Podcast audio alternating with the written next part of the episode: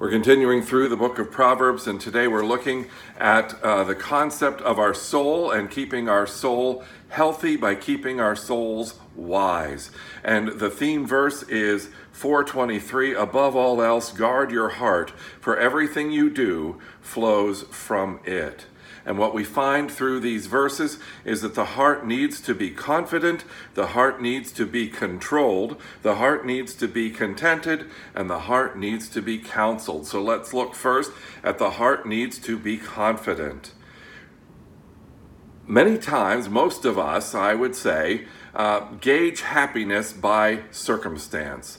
We say, I'll be happy if, I'll be happy when, I'll finally feel good about things when, or maybe, like especially during COVID, uh, when this is over, I'll be able to be happy again. But happiness, according to Scripture, is not based in circumstance, but based in the condition of our souls verse uh, 22 of chapter 17 A cheerful heart is good medicine, but a crushed spirit dries up the bones. A broken body endures if there's a strong spirit, but a broken spirit overwhelms the whole person. And we've seen this. When someone has confidence, they can uh, go through all kinds of terrible things and still maintain joy. But even when things are going well, if a person can't have or doesn't have that sense of joy, they can't endure much of anything. And it's important to understand, and, and especially we learn this through looking at the, the prayers of, of St. Paul as he writes to the churches. He never ever prays that uh, things would go easily for them, that there would be uh, an end to uh, some trial they're going through. What he prays for them is for their souls, for their spirits. a couple prayers from Ephesians, first of, from chapter 1. For this reason, ever since I heard about your faith in the Lord Jesus and your love for all God's people, I have not stopped giving thanks for you, remembering you in my prayers. I keep asking that the God of our Lord Jesus Christ, the glorious Father, may give you the spirit of wisdom and revelation that you may know him better. And then um, from Ephesians chapter 3. For this reason I kneel before the Father, from whom every family in heaven and on earth derives its name. I pray that out of his glorious riches he may strengthen you with prayer through the Spirit in your inner being, so that Christ may dwell in your hearts through faith. And I pray that you, being rooted and established in love, may have power together with all God's all the Lord's holy people to grasp how wide and long and high and deep is the love of Christ and to know this love that surpasses knowledge. Paul prayed for their spirits, for their souls. Paul prayed that they would be strong in their relationship with God and that he, because he knew that that strength is what they really, truly needed. And that's true for us as well. And Proverbs uh, tells us that too, that it is much more important that our souls be settled, that our spirits be connected, that our hearts know the promises of God and live with the confidence that those promises give us than it is for everything to go well in our lives. The condition of our soul is based on our relationship with God. And Paul knew that it was vital that the people to whom he wrote have a strong relationship with God, and to that end, he prayed. Verse 28, or chapter 28, verse 1 which was read, The wicked flee, though no one pursues, but the righteous are as bold as a lion. So, once again, we know that our soul, the condition of our soul, is most important for us, for our spiritual health, and, and as we see in many of these verses, even for our physical health. And what we see in this verse is the one who is not righteous is always afraid, unable to trust but the one who is righteous is as bold as a lion.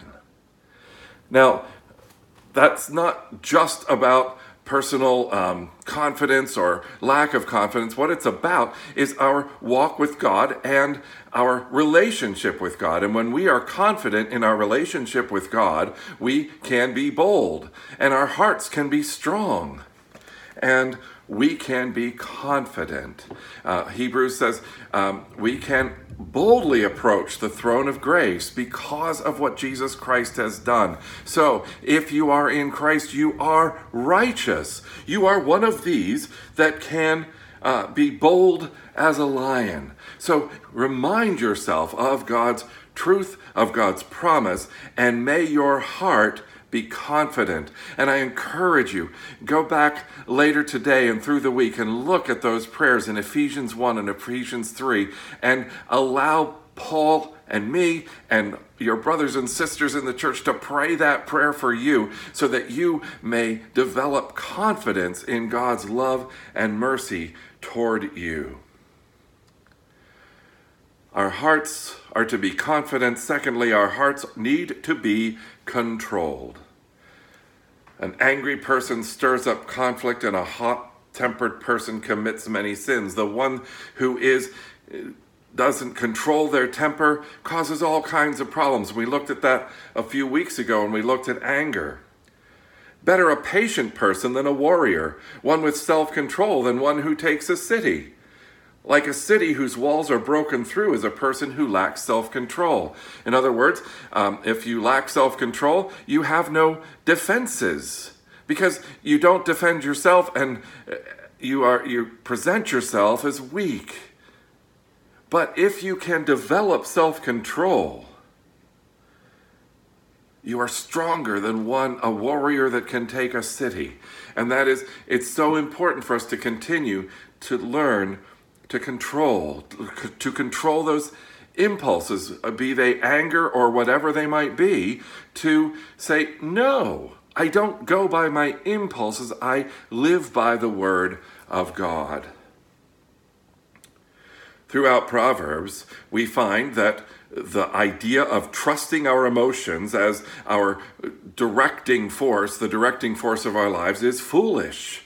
There was a time, when we talked about this a few weeks ago too, when um, the popular culture said, just express whatever feeling you have. That's the best way to live. And since then, the psychological community has said that is not the best way to live. It is actually destructive. So, Scripture has stood the test of time in telling us to control our emotions, not to immediately jump with whatever impulse we might have, but to consider the truth of God as the force and the truth around which we build our lives. It's interesting, a passage that um, I think many of us maybe haven't noticed before, but in Genesis chapter 4, after uh, Cain uh, brings his sacrifice and his brother brings his sacrifice, uh, Cain was upset. Um, and the Lord said to Cain, this is verse 6 of chapter 4 of Genesis. Why are you angry? Why is your face downcast? If you do what is right, will you not be accepted? But if you do not do what is right, sin is crouching at your door. It desires to have you, but you must rule over it. God did not say, Cain, I don't accept you. I, he just didn't accept the sacrifice. And all Cain needed to do was bring another sacrifice and it would have been accepted. But instead, he allowed his jealousy uh, toward his brother Abel, whose sacrifice was accepted, to cause him to be angry and to cause him to murder. But God had warned him. God had said, You don't need to let sin win. But Cain disregarded God's counsel and ended up doing a terrible thing. Now, it's important, I think, for us to understand throughout these verses, especially as I continually focus on uh, 20, 423, above all, above all else, guard your heart, for everything you do flows from it. And uh, the word heart in our common usage is has a different meaning than what heart means uh, in the Old Testament scriptures and even the New Testament scriptures. It's important for us to understand that because I think most of us think heart means emotion. So when we read guard your heart, we guard our emotions, which is a good thing to do, but the heart is more than our emotions. In fact, in um, old times, uh, the, the stomach was thought to be the source of emotions. You have a gut feeling, you know, well, that, and the word um, for, in Greek, for, uh, for compassion is splagna, which means intestines, because that's where they figured the, the feelings came from. And of course, the mind is where the thoughts are. The heart was more than just the place where feelings were. The heart is considered to be the directive uh, mechanism of the of the person, our soul, our sense of what is right and what is wrong, that then takes the thoughts and takes the feelings and directs them uh, in the proper way to go. And those of us who know the truth of God's Word have a way to direct our soul to direct the, to then direct our thoughts and our feelings and our actions. As we learned, wisdom is having the right thoughts, but then having the right actions. And to understand the truth of God's word and God's promises is the way for us to help, help the rest of us know the right thing to do. And that is because we know the big story. We know that we are fallen creatures. We don't trust all of our impulses because we know that um, sin has entered humanity. We are not uh, the way we should be. But we also know that Jesus Christ came to pay the price of that sin, and all those who are in Christ are made new. We are forgiven of all of that sin. So we live in this new story where we know that sin still exists within us and that one day it will be gone, but because of what Jesus Christ has done and will do in the new kingdom. But right now, we know that we have to guard our hearts, control our hearts.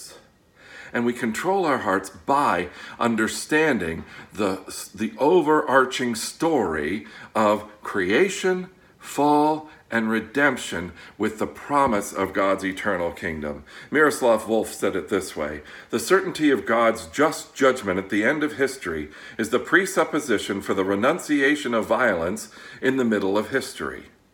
So, in other words, because we know that God will ultimately make everything right, we know that it is not our job to fight back, to work out of undisciplined emotions. But as uh, Paul said in, in Romans 12, we do not take vengeance, but trust in the time when God's justice and God's judgment will make all things right. Next, our hearts need to be contented. These, this we find in uh, chapter 27, verse 4. Anger is cruel and fury overwhelming, but who can stand before jealousy? Now, we often think anger and fury are much bigger than jealousy. But what, what the, the psalmist understood, or the um, writer of Proverbs understood, is that jealousy is deeper. It burns under the surface. It's not always seen, but it impacts the heart in a very, very destructive way. So while anger we see and fury we see, jealousy just lingers and causes people to do all kinds of horrible things. But listen then to uh, verse 30 of chapter 14 a heart at peace gives life to the body, but envy rots the bones. And then parallel passages from chapter 23 and chapter 24. From chapter 23 Do not let your heart envy sinners, but always be zealous for the fear of the Lord. There is surely a future a future hope for you, and your hope will not be cut off. And then from chapter 24 Do not fret because of evildoers, or be envious of the wicked, for the evildoer has no future hope, and the lamp of the wicked will be snuffed out. The same way we control and, and seek contentment is the same way we control um, our hearts by remembering the big story. These two passages uh, from chapter 23 and chapter 24 remind me of Psalm 73, my favorite psalm, in which the psalmist, Asaph, looks around and he sees people who are dishonest, he sees people who are arrogant and boastful, and he sees that they are seeming to win the day. People like them, people follow them. They get more and more wealth, they get more and more health. And Asaph looks around he said, Lord, is it is it a waste of my time to follow you, to trust in your goodness? And then he says, Until I went into the sanctuary of the Lord. And then I understood. And he understood the very same thing that we find in these verses from Proverbs. The end. What, look at the end. Look at what ultimately will happen and trust in God's ultimate justice. And then, as you trust that justice, just like Asaph discovered, you um, turn away from looking around at everyone else and you look up to God, and then you discover the joy and wonder of a relationship with God. And a, and a person with a strong relationship with God is a person who is content. then the heart needs to be counseled. The heart needs to be confident. The heart needs to be controlled. The heart needs to be contented. And the heart needs to be counseled. Verse 4 of chapter 15 The soothing tongue is a tree of life, but a perverse tongue crushes the spirit. 1530 Light in a messenger's eyes brings joy to the heart, and good news gives health to the bones. And then 1624 Gracious words are a honeycomb, sweet to the soul and healing to the bones. Be careful, little ears, what you hear. Be careful to listen and to know God's word and all those other voices from outside and inside you can say no i don't i don't listen to those voices. I don't orient my life around those voices. I orient my life around the truth that god has revealed. And we have to continually counsel ourselves remembering that god's word is good. God's word is life-giving. And it is important for us to hear his word and that word will bring joy to our hearts it will bring healing to our hearts and even to our bodies as we trust in God's goodness and God's truth. But it also reminds us that we need to guard our mouths. We can use our mouths to bring healing. Our voices can bring this good news that this passage talks about the light in our eyes when we tell people the good news of the gospel, that we tell people the good news of God's love for them, bring, can bring joy to their hearts. And this good news brings health to their bones. And it's interesting here in verse 15 4 the soothing tongue is a tree of life. And that word tree of life reminds us of the tree of life in the Garden of Eden, the tree of life that we is referenced in Revelation, and that tree of life is the source of life, the source of um, settledness, the source of joy, the source of everything good. And in this world, we have moments, don't we, where we get a new car, we are starting a new relationship. Hopefully, those of you who are married are not starting new relationships, but remember back when. And we're going to talk about that more some some more next week. So uh, be ready for that. But anyway, the point is. Um, that newness feels so good. It feels everything feels wonderful, but then the newness wears off. And what scripture tells us is this the tree of life. In other words what existed in the garden and we had to be pushed away from it with uh, the, images of swords keeping us from that tree of life. Because if we take the fruit of the tree of life now bef- before the kingdom comes we'll be stuck where we are. But that tree of life promises us joy and peace and just exhilaration for all eternity. And so when we see this, a soothing word is a tree of life, it's a taste of God's glorious kingdom. Uh, uh, our words can give people a taste of God's glory. And we have the opportunity with our words to bring healing and blessing to others. And something I said a few weeks ago and will say again we have to use our words on ourselves too. To counsel ourselves, to tell ourselves the truth, to preach the gospel to ourselves over and over again because we have voices within us and voices from outside of us who tell us we're not worthy, who tell us that um, such and such a thing will be the, the thing that brings us ultimate joy and peace when scripture tells us that no a relationship with god a settledness of heart a, a, a, refusal to uh, be discontented with god's goodness and grace exhibited to us is the way to live. And with so many voices telling us so much different, even voices from within ourselves planted there many, maybe decades ago, it is important for us to remind ourselves God loves you.